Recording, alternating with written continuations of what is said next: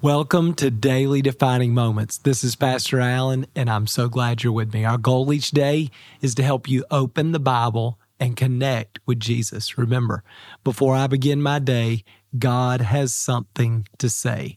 We're reading through the New Testament portion of the One Year Bible in the New Living Translation. Today is May 30th, and our reading comes from John chapter 18 and 19. I want to capture the conversation that Jesus has with Pilate. Pilate's a Roman governor.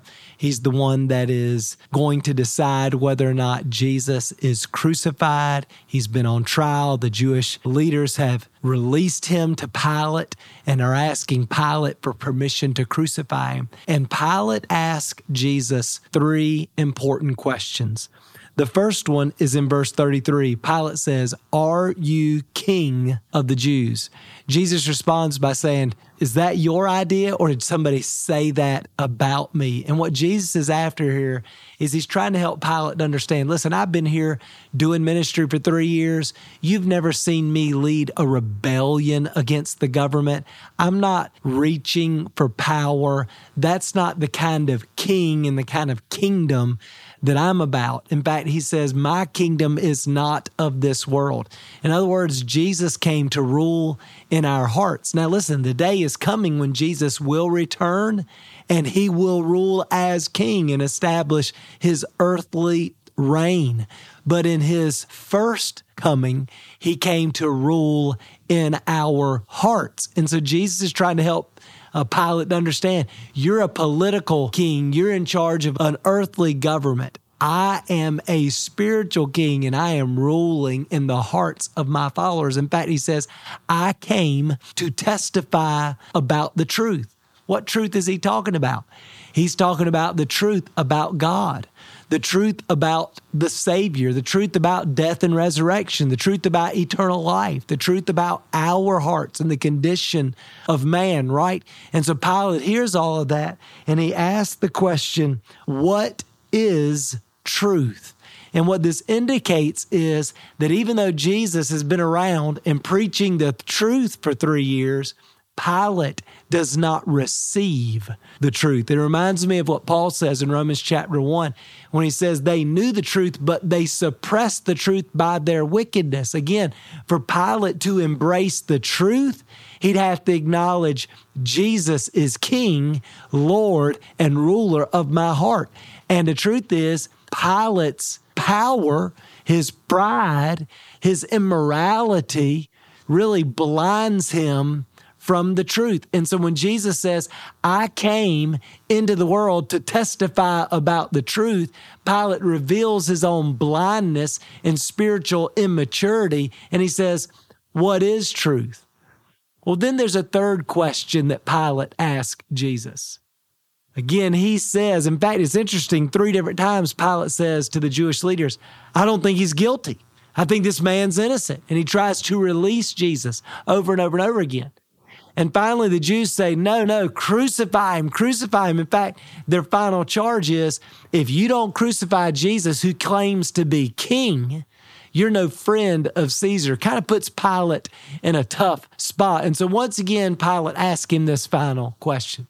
He says to Jesus, don't you know that I have the power to release you or to crucify you? I love Jesus' response. He said, listen, bro, you don't have any power except what has been given to you by my Father. Don't get confused here. And I just love that. And so many times we're in a situation where we're looking around at what's happening in our world, and our thinking is it's as if we believe God is caught off guard.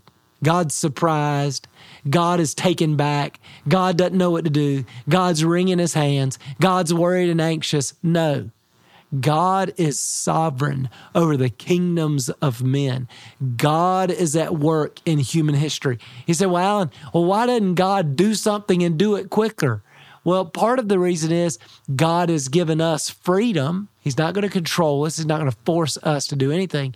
And the second reason is, remember, God is patiently enduring the suffering and what's happening in our world, giving us opportunity to preach the gospel and giving people opportunity to hear and respond to the truth and make Jesus king of their hearts.